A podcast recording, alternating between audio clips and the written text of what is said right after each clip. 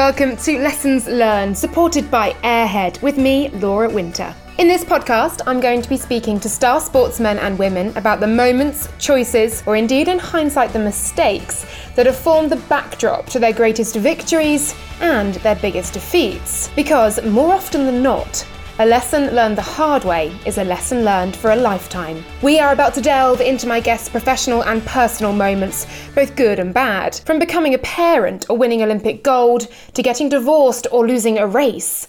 There are lessons to be learned in every human experience. So, episode three got a lot of people talking. Thank you so much for your comments, thoughts, and messages about it. It seems many could resonate with Nico Roche's words on mental health and had much to say about how professional cycling can treat riders. The biggest thank you of all goes to Nico, who is so open and honest, and I know it helps others to hear that despite appearances, we all struggle from time to time. At the Cattery said on Twitter, loving this. Good discussion. Thanks, Nico, for sharing the hard times.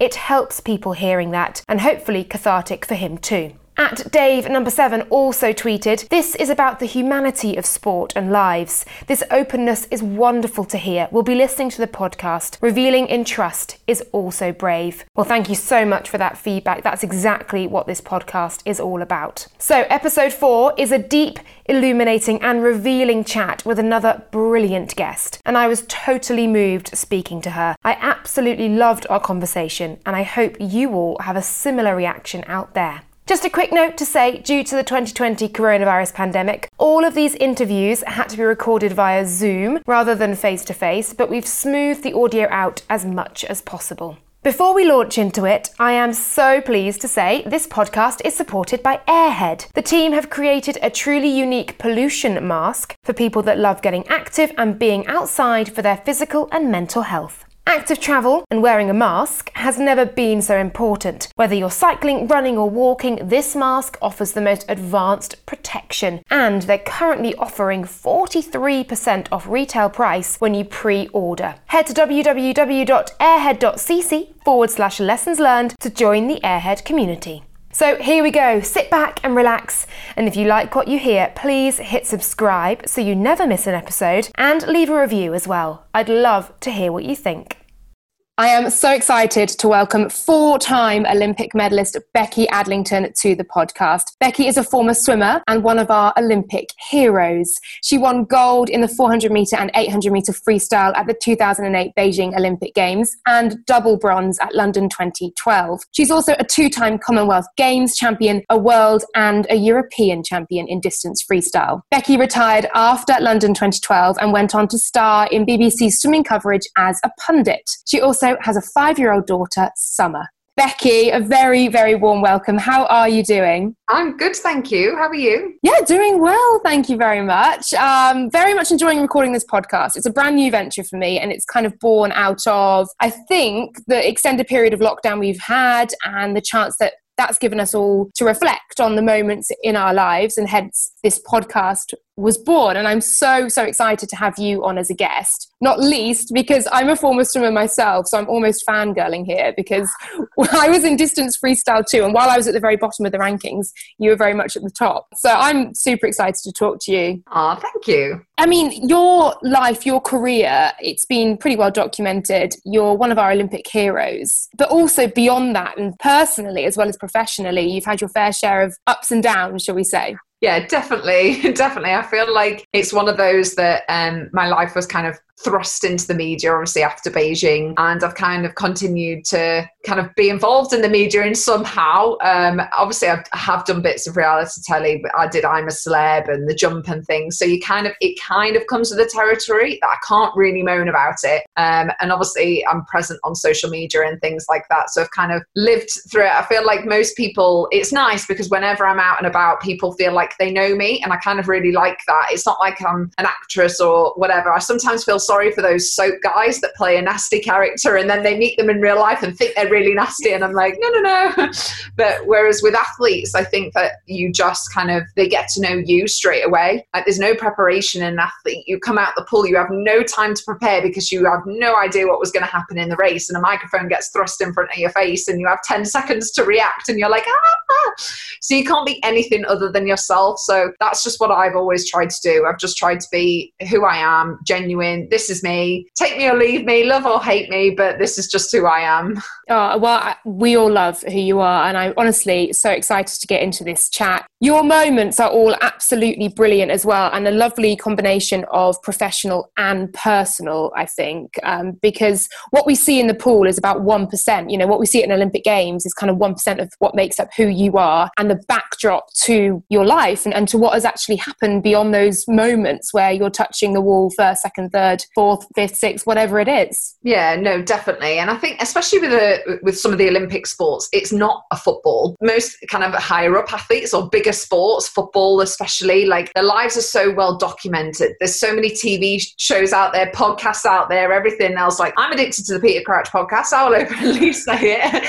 as I'm sure many other people are. And it's such a great insight. But unfortunately, with some of the minority sports and some of the smaller sports, you just don't get to have that insight. Nobody wants to follow me to the pool at 5 a.m. in the morning. That's for certain. So it's very, very different for some of the other sports. And that's why it is so nice during lockdown and before lockdown to be able to just share a little bit about Summer's life and my life in particular and kind of giving that bit of background because, like you say, you just get to see this athlete for two minutes or whatever their race is at Olympic Games and then, right, you're on to the next race. So it's nice to give people a little bit of insight of what it takes to, to have got to that moment. Let's get into it then. Your first moment in your life that kind of taught you lessons or shaped your life, made you who you are today. Yeah, my first moment, I think, shaped my life as well as my whole family's life. Um, and it was back in 2005. And I was diagnosed with glandular fever and post-viral fatigue. And i just felt that something was off for so long. I just couldn't do the level of training that i was able to do. I mean don't get me wrong as a swimmer you're always tired but this was a whole different level and i just didn't understand. And then i was diagnosed. And during this process i was diagnosed with that. I was going through my gcse's as well. And my sister ended up going into intensive care with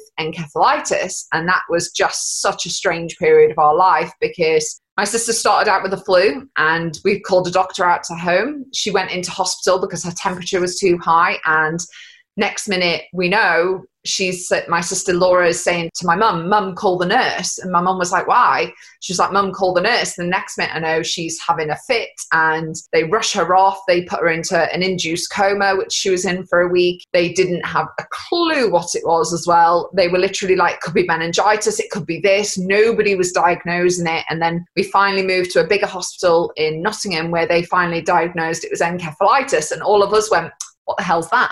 because no one knows what encephalitis is. It's something that um, happens and affects so many people, but unless you know somebody affected by it, it isn't one of those well-known viruses out there that people are fully aware of. And that's why I joined the, the society as an ambassador to try and raise awareness. And luckily, Laura was able to recover. You never fully recover from encephalitis, but it was certainly a period in, in our lives that was just so difficult. The doctors telling us, you've got to say goodbye to your sister. She's going to die and I was like, whoa, I was 15 at the time. It was something that was very, very hard for the family to digest. And luckily, she pulled through. She was young, she was 17, and she was an absolute fighter, but completely shaped our family in a total different way. I mean, most 15 year olds are yelling at their parents saying, I hate you, and having petty arguments and all this sort of stuff. And that definitely wasn't what happened in our family. We just came together. It, we grew up a lot. Well, especially me and my sisters did because we were the teenagers. It taught us, you know what, put the petty stuff aside, and we learned to just love one another, support one another,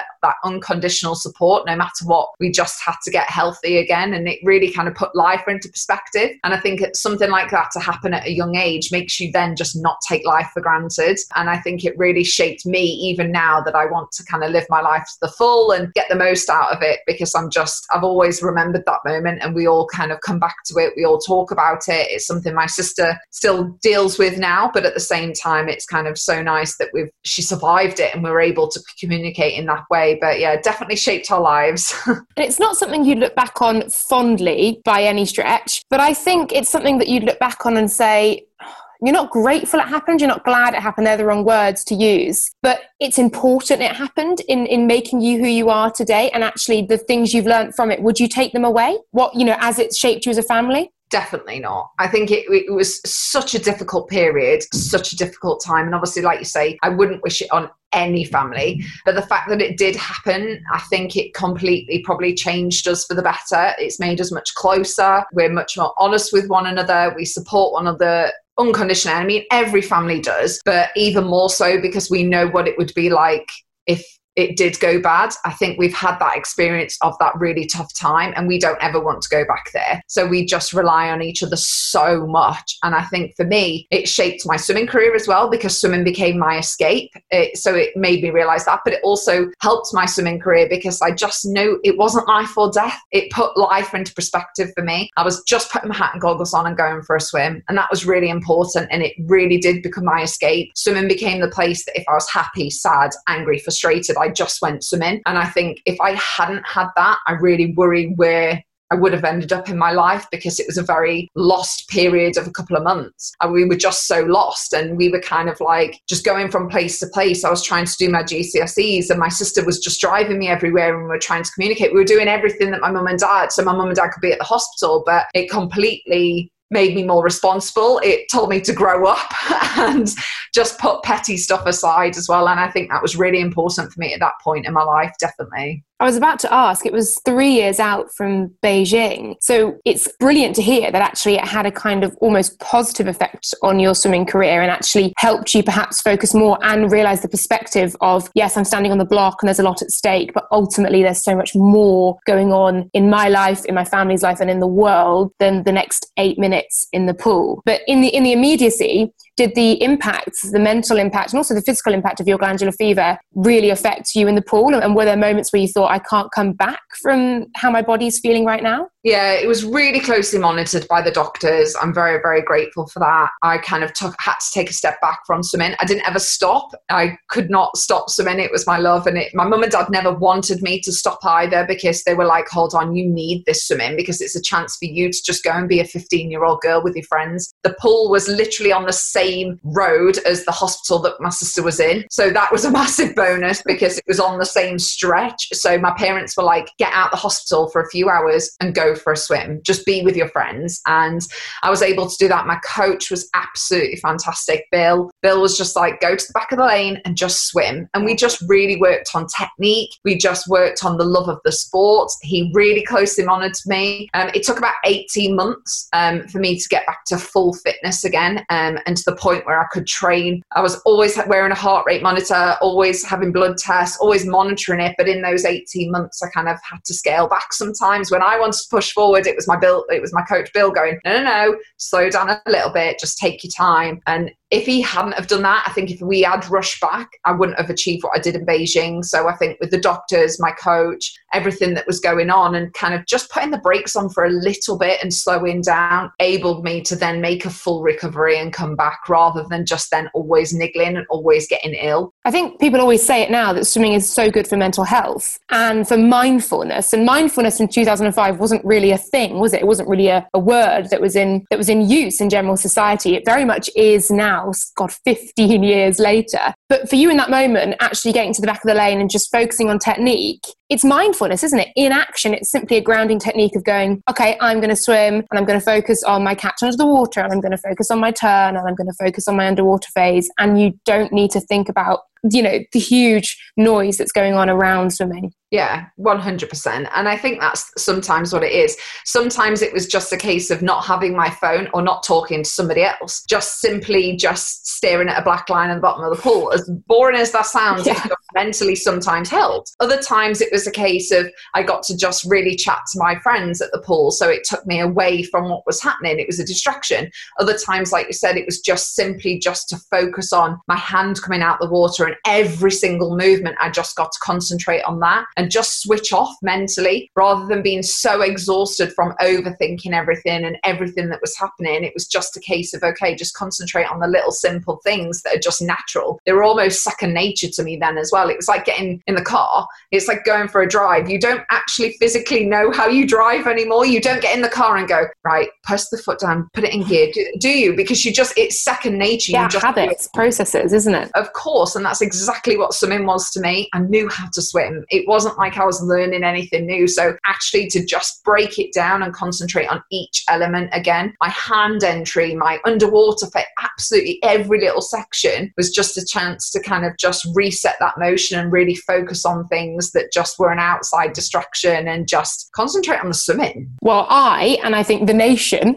are so pleased that that you and your family and your sister got through that period because it led on to your second moment and we couldn't not include this. Could we double Olympic champion in Beijing? But I can't even begin to imagine the whirlwind that happened for you that day? Oh, just Beijing was just that in general. People don't believe me when I say I genuinely didn't know that was going to happen. I literally, hand on heart, swear that my goal going into it was to make the final for the 400. and I thought I could possibly sneak a bronze medal in the 800. I never, ever in my wildest dreams I expected to get two gold and get a world record. Even my parents didn't fly out for the 400. After I won the 400, I phoned my parents. They were like, Why didn't you tell us that was going to happen? I was like, I didn't know. And that even they hadn't come out because they just didn't expect me to do anything in that race. They thought that was just a little set up, blow the cobwebs away, sort of swim and get ready for my 800. So even they didn't expect it. So it was a complete shock to my family, to me, to to Bill to everyone. It wasn't just the nation that were a bit kind of like, oh, who's this girl that's popped along? I was going through that as well. and after, uh, especially after the 800, and to get that world record, it was as old as I was at the time. It was something that I honestly thought was like winning the lottery. That's what I compare it to because I'm like, everyone wants to win the lottery, but you never do. and you get like two pounds sixty or whatever it is when you get your ticket, don't you? And you're like, damn it. And that, but that's exactly the same as as swimming and getting a gold medal or kind of getting a world record. I just thought it just wasn't for me. I just kind of thought I'm just this girl from Mansfield that just loves her sport. So the fact that that happened, and I remember so clearly um, after my 800 going around to my coach Bill, and Bill was like, "I want to be the first person to say you're double Olympic champion. Your life's going to change." And I literally laughed in his face. I literally was like, "Don't be so silly," as if. And we were in such a bubble over there, like no English newspapers, no English telly, no nothing. It was just a complete bubble. So landing back after Beijing and just seeing the media attention, the support that we got, honestly, we never expected it because we just didn't have a clue what was happening. And to get that level of support was just unbelievable. And people wanting to have photos with me or press talking to me, I was literally like, why? I just was like, it was so overwhelming. I didn't have a manager at the time. So going through that whole period of my life, I had no idea what to expect. I was literally going to events, had no clue. Honestly, I was just like a deer in headlights for like three months of my life. As, and I was just being dragged from one thing to the other thing to the next. And I'm very, very grateful for the opportunities I had. But my gosh, I didn't expect them. And I think I still turn around to my coach even now and go, you were right. My life did change and I did definitely took that for granted because I just did not believe him. And my God, was he right? And you were just 19 as well. I mean, most 19 year olds are freshers at university or in their first term or whatever, or, you know, starting an apprenticeship or taking a gap year, and you're becoming a double Olympic champion. I know it was honestly uh, bizarre, and I think because of having so much illness, like I hadn't been to a Commonwealth Games, like there was no stepping stone. Most athletes, you go on this stepping stone journey. You go to Europeans, Commonwealth Games, Worlds. You kind of go up the hierarchy, and then you go to Olympics, and then you achieve. Whereas I kind of did it all backwards and hadn't even made an international final before, and then all of a sudden I'm double Olympic champion, and it blew my expectations away. I never even openly uttered the words out loud, I wanted to win a gold medal. And there it was happening to me. So it was just such a bizarre period. I honestly have, still to this day, don't think it's sunk in. So many people say, Does it, is it sunk? And I'm like, No, I still think, look, I look back now going, Did that happen to me? Like, it's just a such a bizarre thing, but one that obviously all the hard work, all the 4.30 a.m. starts, like, it, it, swimming is a slog. Like, you train 50 weeks of the year you're diving into the water at five, half five, 6 a.m. in the morning, 20 plus hours in the pool every week, plus gym sessions. Like, you know what it's like. And it's just kind of like, for then all of a sudden to be on the back page of the newspaper and everything like that, it was just like, what? It was just bizarre. Oh, you're giving me goosebumps thinking about it. And I think it's really interesting because when you talk to a lot of Olympians, they experience a sense of almost loss or a void post games because everything they've been doing has built up to that one moment when they're going to become an Olympic champion. Whereas for you, it was out the blue. So was it actually more of a wholly positive whirlwind experience? Did you experience any kind of feelings, any negativity at all? Not with that. I think because A, we knew we had London. So I think that was a massive help because we were like, everything was just home Olympics, home Olympics, home Olympics. And everything, even in Beijing, everything was about, well, London's the next Olympics. And that was such a vision of everybody's. But also for me, there was still stuff as an athlete. Like I still wanted to go to a Commonwealth Games. There was still so much I wanted to achieve that I hadn't. Like it wasn't a case of I was like a Kelly Holmes at the end of her career and it happened perfectly. For me, it was a case of, right, it was overnight, it was a massive surprise, but there was still so much more I wanted to do. Never got a World uh, Championships title. I wanted to kind of complete the set, and there was that home games as well, I think was the massive draw as well. So there was never even a question of, okay, what am I going to do now? Because the motivation was even higher because of London. That the only way to better an Olympics is a home Olympics. So I think that because of having that, if we hadn't had a home Olympics, I probably would have felt that loss. I probably would have felt that, oh gosh, okay, what now? I've achieved way more than I've ever expected. Let's reevaluate. But I just didn't have any of that because of London. And I'm very lucky. And to be honest, I didn't have time to think about that. Like, honestly, it was just mad going for like three months, going to different events, different sponsors, trying to find a manager, everything else, and going into schools, doing all that sort of stuff was just didn't give me time to reflect or think about it. Well, let's go on to London 2012 then. That's your third moment. It's a fairy tale, isn't it, for any British Olympic athlete at that time, a home Olympic Games. I was very lucky to be working as well. And I, I was, well, I think we're a very similar age. So, yeah, I was going in there at 22, 23 years old, and it was just the most extraordinary two weeks I think I've ever experienced, this country has ever experienced. So, to be an athlete actually representing your nation in a home Games must have been one of the most defining experiences of your life? honestly just qualifying was like oh my gosh like such a relief i think because it had been such a build up i think we found out seven years before london that we got it six or seven years it was six or seven years of emotion of building up to a home games every single athlete no matter what sport gave their everything to make that home olympics absolutely everything so to just qualify was like an elephant lifted off my shoulders because i was like oh my gosh i've made it like it was such such a relief moment.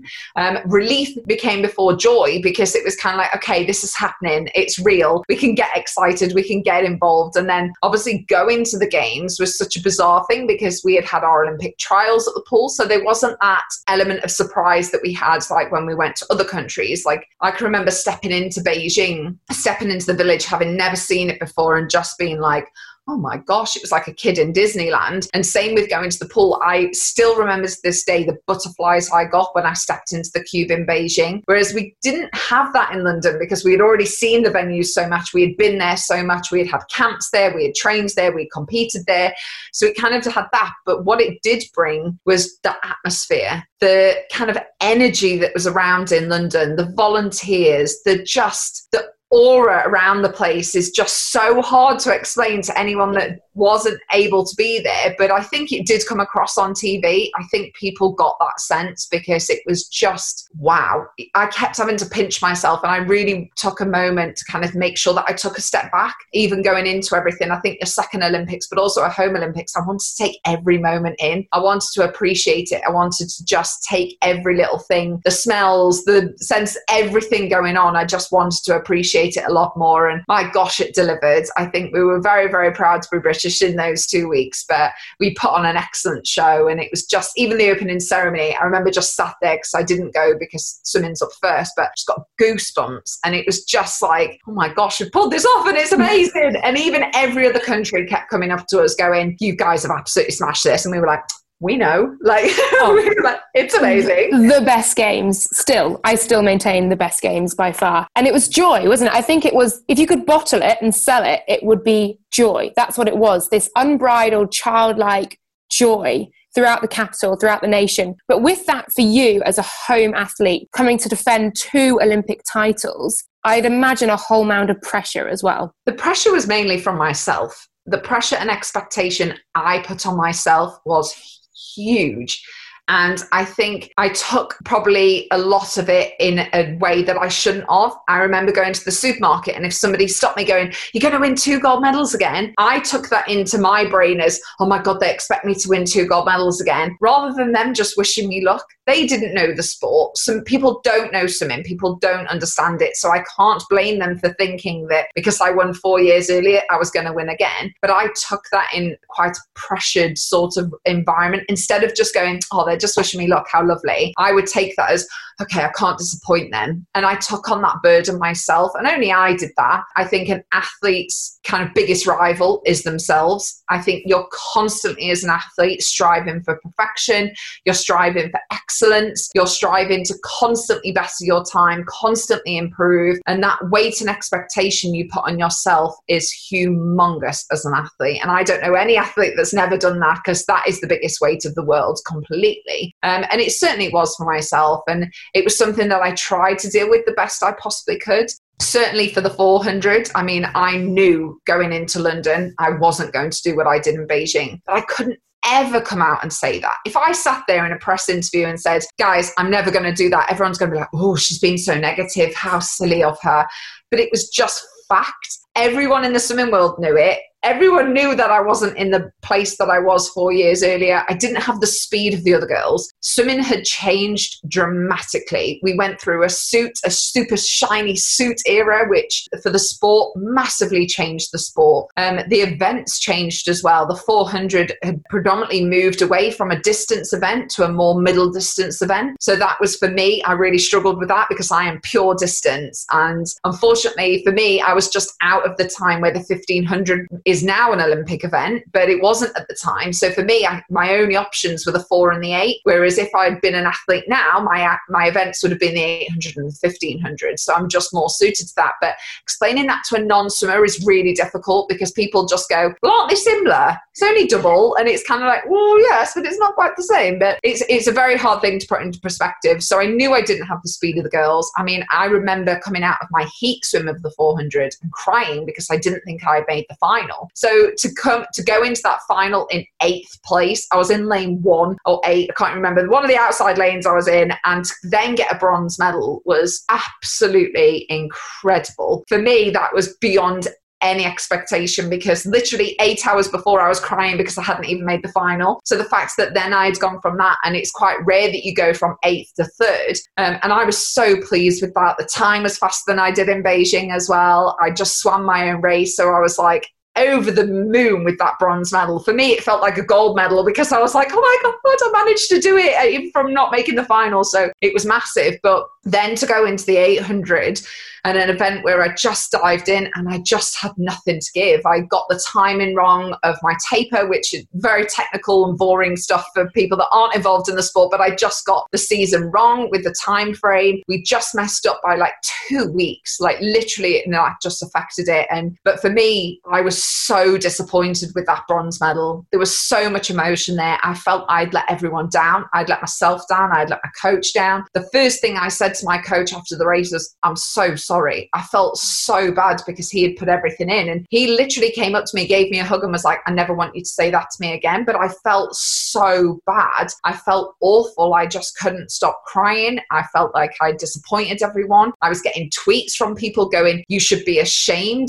Oh. Um, how disappointing that you got the bronze and everything. And I was just like, Oh my gosh, I am. I've let, I've let the country down. And it took me a long time to kind of come to terms with that. That has been something that since retiring has been a battle of mine. And I can't ever say I'll be proud of the time I swam, but I'm certainly proud of that bronze medal now because it, it just showed I never gave up. I kind of learnt my character that day. I learned how I dealt with those things as a person. I'm so proud of how I dealt with it with that day. I held my head high. Yes, I couldn't stop crying, but I wasn't a sore loser. I didn't blame anyone else. I was Katie Ledecky who won the American Girl. I am so close. She sent me a letter afterwards saying how lovely it was and how I was nice to her. And I was like, oh, you're welcome. And it was just, I was so proud of the person I was that day. So I am very proud of that bronze medal now, even though I won't be of the time. And I think for me, it's just accepting that, okay, that was my last Olympics.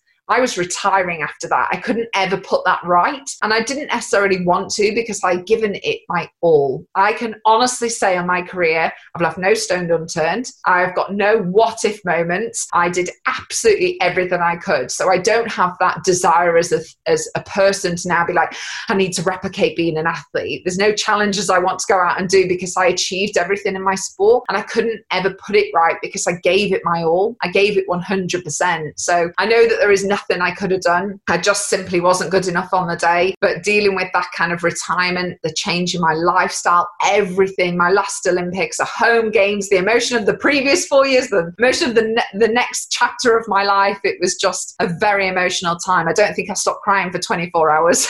I remember seeing you crying on the podium, and I think you could feel it was almost tangible that it was this, like you just said, this melting pot of everything. The last four years, Beijing, feeling like you hadn't done enough in the 800. And I think no one would say that now. What you achieved in swimming was extraordinary. And it came at a time when swimming wasn't typically medaling that well. And suddenly you came along and changed the face of it all. And for those who don't know, Katie Ledecky has become the finest distant freestyler of her generation and is doing extraordinary stuff and swimming times that we could only have dreamed of, you know, times that are simply phenomenal in 800 meter freestyle swimming. Now, looking back, do you still have that sense of it wasn't enough? Do you finally feel it was enough? Is that a kind of curse that follows an athlete that nothing is ever enough? I think for me, I, the time was what the biggest shock was. And that's just because every athlete, it doesn't matter whether you're a world record holder, that's still your personal best time. You always want to achieve a faster time. My training had been set up to go faster, everything was there. I know that I was capable of going faster as well. So that's always hard to digest because I know I was capable. But at the same time, it's got to come together. That's the beauty of an Olympics. It's just that one moment to quote Eminem, that one opportunity that you have is start like, rapping. yeah, exactly. It's like you have that one shot, and if you don't do it, then you don't do it, and that's what makes sport incredible and exciting and thrilling, and everything I love about the sport now. So I'm never going to knock that because I love that so much, and to be able to now say every Olympic final I swam in, I medaled in, is huge. Like I just would, ne- and if somebody had told me at the age of 14, 15, Beck, this is what's going to happen in your career, I think I would have dropped dead and told them, no, there's more chance of a pig flying. So I think the fact that now it's happened, and even now, like I said before, I don't think it's ever going to fully sink in because I never expected it to. And I'm incredibly proud of everything that I did within the sport. I hope that I was a good role model. I hope that I inspired people, but I hope I was a great ambassador of trying to get more people into the sport as well. So I did everything I possibly could. So I think it's just one of those that I've definitely come to terms with how my career panned out. Because a lot of people say to me, Oh, would it not been nicer to get the two golds in London and the two bronze in Beijing? And I'm like, Yeah, but life doesn't work like that. Like, that isn't life. That's not real. And I don't ever wish that they had swapped. Yes, it would have probably been ideal. But at the same time, Beijing changed my life and it, it's made me the person I am right now. So, how would I ever want to change anything? Like, there's literally nothing I would change about my career. Not one thing. And not many people can say that. And that's a wonderful thing, I think, as a sports person to come out of your career retired and feel that you've done everything you could. Like you said, no stone left unturned. And you can walk away at the top of your game happy. And of course, with that came an enormous lifestyle change. And that moves us on to point number four, which is becoming a mum to summer. I know, yeah. The just the best thing. My greatest achievement definitely is having summer. It was just an absolute emotional roller coaster from the day I found out I was pregnant to giving birth to everything you go through as a mum. It's completely changed me as a person. So many people said to me before becoming a mum that I was going to be like the tough bad cop. I was the one that was like, I am no messing. I'm the type person that's very black and white. I'm very honest and opinionated. I'm like, like this.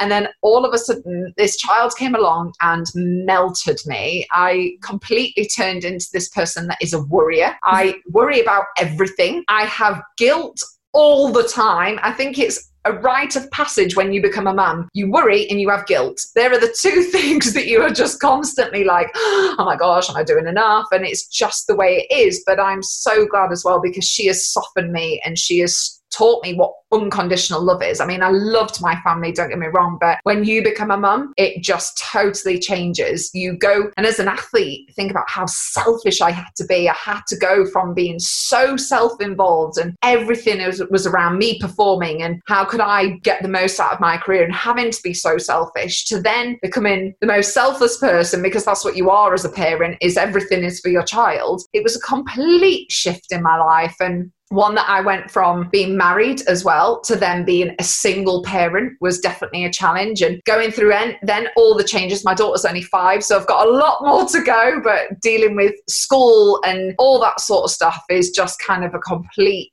utter whirlwind. But one that, my gosh, my favorite title of all, but any Olympic champion title is being a mum. Like that is my biggest thing that I will always class myself as a mum first before any Olympic medalist or anything else that any other title title that people want to give me. I'm like, no, my mum first. Like that is like my focus. That is my life. That is what everything of my world evolves around. That's such a gorgeous sentiment. I'm not a mum. I can't, I only have a very naughty dog, so I can't actually really relate to that. But that is utterly gorgeous to think that. And obviously, you have Harry as well as Summer's dad, and he recently hit the press uh, talking about his own sexuality. And I know you're incredibly supportive of that, aren't you? Yeah, definitely. I mean, me and Harry have had a, definitely a whirlwind journey of marriage and divorce and raising Summer, but we've managed to stay so close even after the divorce. He is a fantastic dad, and that is the most thing. We're so in line when it comes to parenting that we just everything is aligned for what is best for Summer. Our priority is always Summer, and I think when you've got two people that are parents or whoever that love your child, just want to support them, want the best for them, it's going to work. It's going to be a beautiful friendship because you just have her in mind all the time, and both of us have that priority. We're great friends. It's kind of one of those that is lovely to have that friendship out of everything that we've overcome. I'm so proud that he finally feels he's able to be himself, as again, that only makes him a better parent. And someone's sexuality does not affect their parenting ability at all, in my eyes. Um, and yeah, he's a fantastic dad. I couldn't ask for a better one for Summer. That's so lovely to hear. Another word on Summer as well. I spoke to Matthew Pinsent in a previous podcast, obviously Olympic champion rower, and he talked about his kids and his fear of being a pushy parent. As an Olympic champion, everyone asks him, oh, well, okay, your kid's going to be, you know, Olympic rowers. Are they going to win Olympic gold? Are they going to be world champions wearing an England shirt? And he was like, no, no, no, they're just going to have fun and do sport. Do you get the same questions about Summer being an Olympic swimmer and following in, you know, her parents' footsteps? Yeah, of course she's going to do. I think everyone gets compared to their parents. I mean, I got it growing up as well. Everyone does get compared to their parents, of course they do. But um, I think for me, I don't think Summer's got any ability, bless her, in the nicest possible way. She's so cute. I love watching her swim. Honestly, she loves the water, absolutely adores it. She, I've taken her since she was three weeks old, and she has no fear. She jumps straight in. She is such a good little swimmer, but my gosh, she just kind of does her own thing on a backstroke. She's like, yeah, whatever, I'm just swimming. And that's what I love. I don't get involved. I don't go up to the swimming teacher. I drop her off at a lesson. I sit there on the side and just beam with pride and just laugh. And it's just amazing. I'm certainly not going to push her into any avenue. We both agreed, me and Harry, she's staying in lessons until she can swim full 25 meters with no aids, no nothing. She can do it. So then we know she's safe. That is our biggest goal with her. And then once it's, she's got it as a life skill, we're fine. If she then turns around to me and says,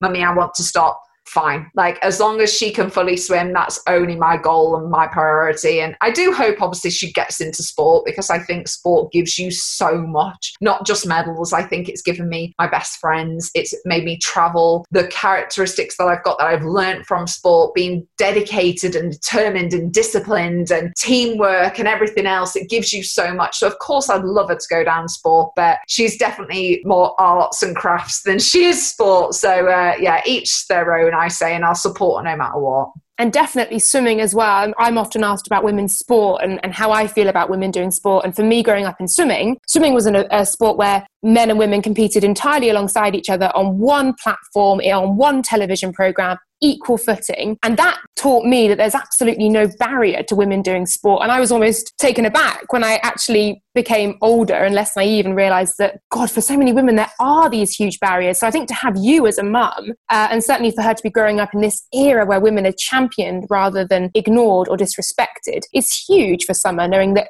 she can do sport if she wants. And equally, she can be an artist, she can be a musician, she can do whatever she wants. It's exactly that, isn't it? I mean, she doesn't get so many things. Her first day of school, she got paired with a year six, and they have like a little buddy. And she came home from school and was like, How's your first day? And she said, Mummy, my buddy told me you're the fastest swimmer in the world. I was like, Oh God, okay. And it was just like, bless her, she just does not get it. She's just like, But Mummy, you're the champion, right? And she's just, whenever I've shown her my medals, she just swings them around and she doesn't really get it. But hopefully she will when she gets older. And I just want, exactly like you say, just want her to know that anything is possible. We don't just take it to swimming, we take it to tennis. And she used to do gymnastics as well. So I just want her to know that it's possible for her to do it in any capacity as long as the lifestyle is there. Like in, during lockdown, it's been the first time really she's properly seen me do exercise this whole time. Normally, I go to the gym, I drop her off at school, and then I go to the gym. And I've done odd bits with her in the past, but never like we have in lockdown. And I hope that that has gone, okay, mummy exercise all the time. So does daddy. Okay, we need to. And now she really loves it. She's like, mummy, I'm going to join in with the exercise. And I'm like, okay. And like we go out for bike rides together and stuff now. And I just want to give her that lifestyle and just for her to know that anything is possible. You don't have to necessarily compete at something. You just do it for the fun of it because you love it and you want to stay fit and active and healthy and everything else. That's why you're doing it. And if she wants to obviously go on and compete, then I will be here to support her 100%. But I just think it's just giving, especially young girls, just them role models, isn't it? Because there's no women's sport on at the minute. And I just think, how is sport back? But women's sport isn't back. It's just like, it's still sport. Can we stop se- segregating it and just see it as sport? Well, amen to that. Yeah, I agree. Summer's a very, very lucky girl with you as a mum. She'll be a superstar no matter what she does. I'm going to move on to your final moment, although it's quite an elongated moment because it was kind of an eight month period of your life. But just talk us through uh, what kind of happened to you last year uh, and finishing off this eight month period. Yeah, so at Christmas 2018, um, I kind of I was walking with my boyfriend and I just kind of said to him, I was like, I'm going to go to therapy in the new year. He was like, right? And it, it, just kind of looked at me, he was like, okay. And I was like, I just want to do it. Like, I've been having panic attacks. I feel like I'm not the best version of myself. I feel like this is an avenue for me. I don't, I, I didn't feel like, not that I couldn't open up to my family and friends, but I felt that I didn't want to burden them. I didn't know how to deal with it. And I think I just felt, well, this is my life and this is my normality. But I got to the point where I was like, hold on, this isn't normal. And I think everyone has that moment in their lives going, I think I do need a little bit of help, but I am awful at asking for help. Anyone that knows me knows I'm terrible at that. And that is something I definitely need to work on because I'm terrible at asking people to help me out. It's just not in my nature. I'm like, I'll do it all. And then I get to the point where I'm like, I explode and I'm like, oh, I can't do it all myself. And I'm like, damn it, I should have asked for help.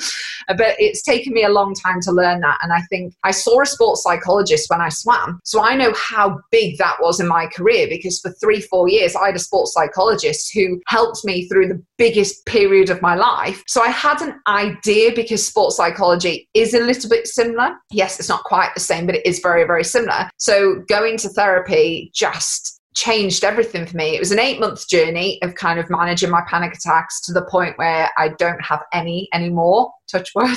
And it was just dealing with techniques, dealing with emotions. And I felt almost like, oh gosh, should I be talking to people? Nothing's happened. Like nothing. I lost my granddad, but he was old and he had had a fantastic life and I loved him to death but it wasn't the, that initial trauma that triggered something. It was that everything possible over my life I just never stopped. I'd gone boom, boom, boom in my career and then all of a sudden I had this opportunity last year where things started to slow down and I don't do well with slow down. I don't do well with just sitting because that's when you start overthinking and that's when you just start to spiral and your emotions take control of you. So getting a hold of that therapy just bettered me it helped me. And my moment as completing therapy but just because i felt like that was such a big achievement for me it was so amazing when the therapist sat there and was just like like i don't feel like you fully need my support anymore. And i was like i don't feel like i do either. I felt like i was like finally like a kid that could walk on their own like i'd finally learned to walk i was like okay and it was just an amazing feeling that I just had the tools there, that she had given me everything I needed. I'd worked on myself, and it's totally changed my perception of therapy as well. And I just think I would recommend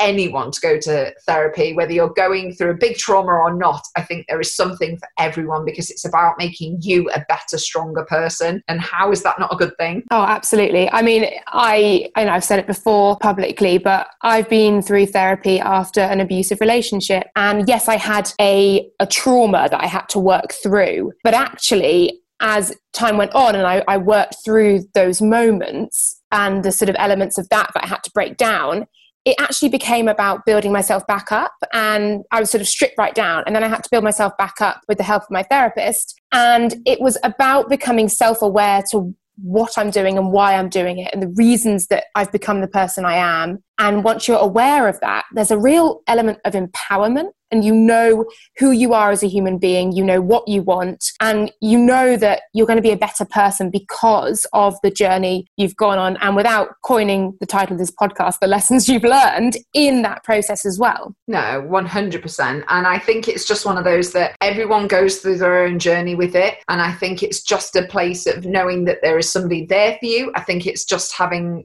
opening up, I think, massively helps the problem. As soon as you tell somebody, don't quite feel right and I don't really know what's going on. It doesn't have to be, well, I can't get out of bed. It's like I didn't suffer from depression. So I know friends and family that have, and I know how debilitating that is, but I never had that. It was just a case of I had very bad anxiety. I got very, very panicky. Some things just weren't quite sitting right with me, and things were just very hard sometimes to digest or talk about or whatever it is. And I think eh, no matter who you are, like obviously, yes, you went through an immense trauma trauma, which is awful.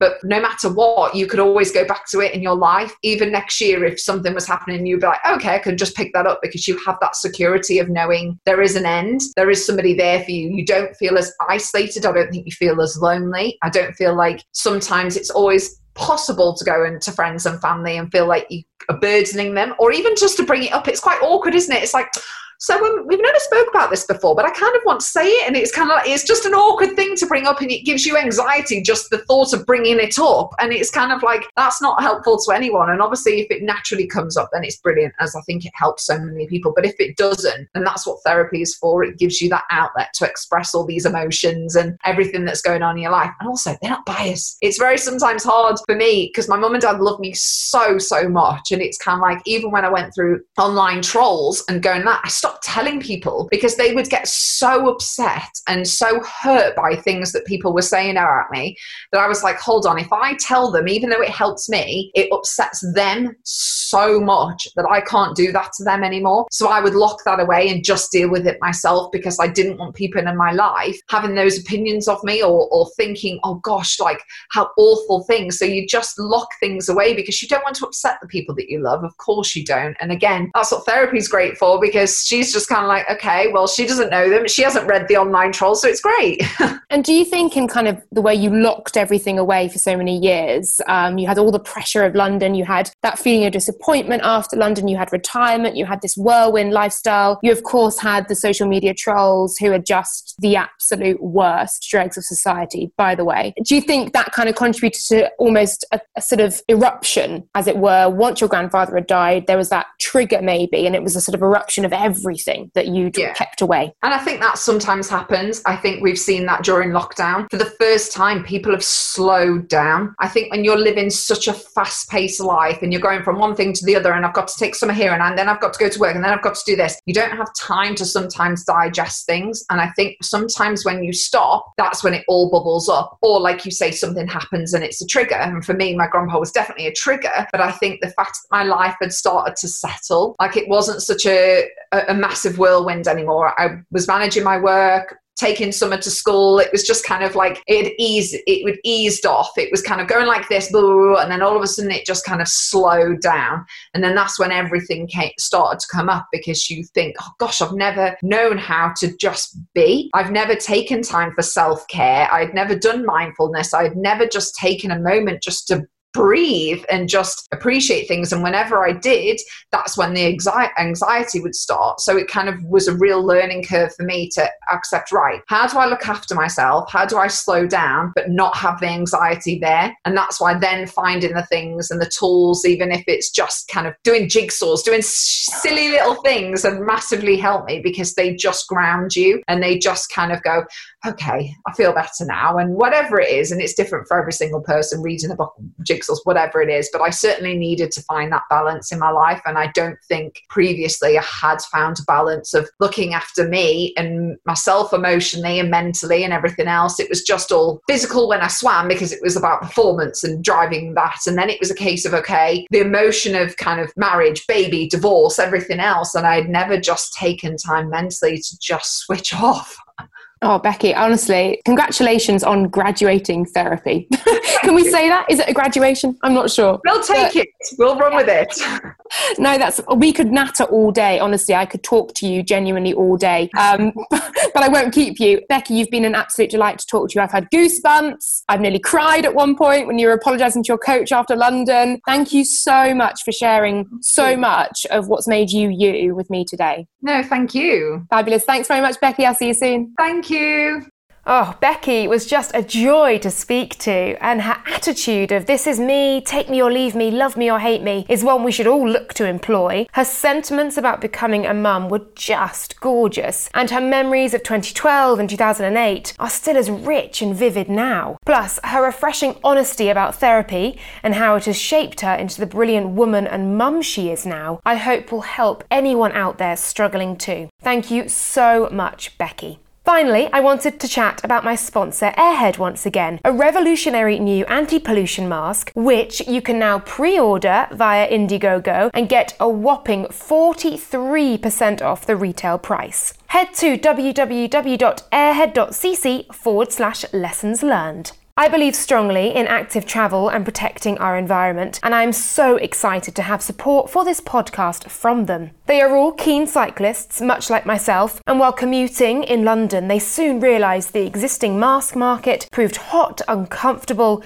embarrassing to wear, and in some cases ineffective. They quit their corporate jobs and joined forces with a team of expert designers at Brunel University to make radical improvements to pollution masks. It is estimated there are 64,000 deaths in the UK due to air pollution, and exposure to dirty air is also proven to negatively impact sports performance. With masks now commonplace, why not wear one that will also protect against air pollution? So that's it for episode 4. Thank you so much for listening. Don't forget, hit subscribe, leave a review, and get in touch on social media as well at Laura C. Winter on Twitter and Instagram. Plus, if you think your friends or family might enjoy this, do share as well. I'll be back next episode with the brilliant Ironman triathlete Lucy Charles. Until then, bye for now.